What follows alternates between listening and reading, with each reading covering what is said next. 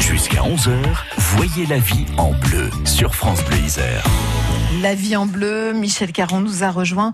Alors, Michel, on évoque aujourd'hui l'achat d'un logement en copropriété. Notre invité Farid Boutelja du CLCV, l'association de défense des consommateurs et usagers.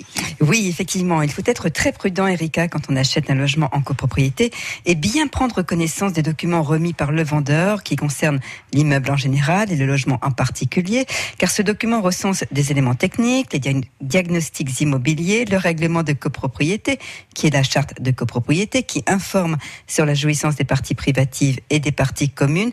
Et dans ce document sont précisées aussi des informations financières qu'il faut vérifier. C'est ce que nous explique précisément Farid Boutelja notamment l'état global des impayés, parce que tout simplement, s'il y a des impayés importants, vous allez devoir pallier aux actions engagées par la copropriété, dans l'attente bien sûr du règlement euh, de ces impayés par les copropriétaires débiteurs. Vous devriez avoir un regard euh, sur les charges euh, de copropriété, le montant des appels de fonds, charges courantes, mais aussi des appels de fonds ou des travaux qui devront être réalisés dans les années à venir D'où l'importance de, vérifier l'état du bâti, à savoir notamment si la toiture a été changée récemment, s'il y a eu un ravalement de façade. Tout à fait. Alors, pour cela, vous pouvez vous référer au carnet d'entretien, donc qui détient un certain nombre d'informations sur les travaux réalisés et les travaux euh, à venir. Vous trouverez tous ces éléments dans le diagnostic technique global, s'il a bien entendu été réalisé. C'est une nouvelle obligation.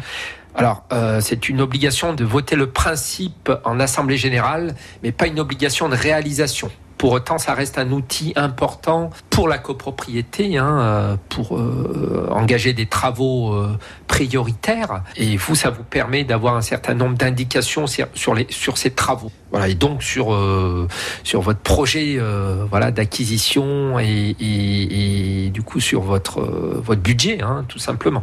Voilà, alors si vous envisagez de conclure l'achat d'un logement en copropriété, prenez bien connaissance de ce document, document que vous remettra le vendeur, qui informe donc, on le rappelle, sur l'état des impayés aussi, le cas échéant, les charges de copropriété, les travaux réalisés et à venir. Et on prenait l'exemple, Erika, de la toiture ou du ravalement de façade.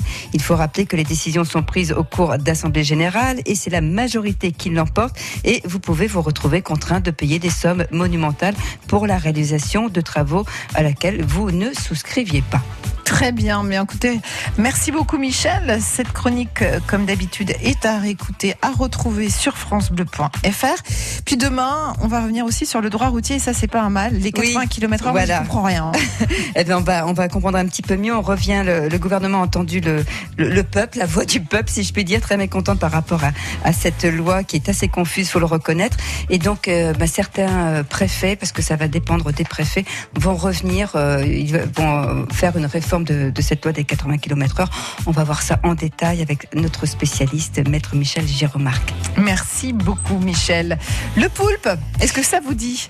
Je vous ai dit qu'il était plein de cerveau. ah ouais? Oui, oui, il, a, il, a, il, a, il, a plein, il a plein de cerveau. C'est assez impressionnant.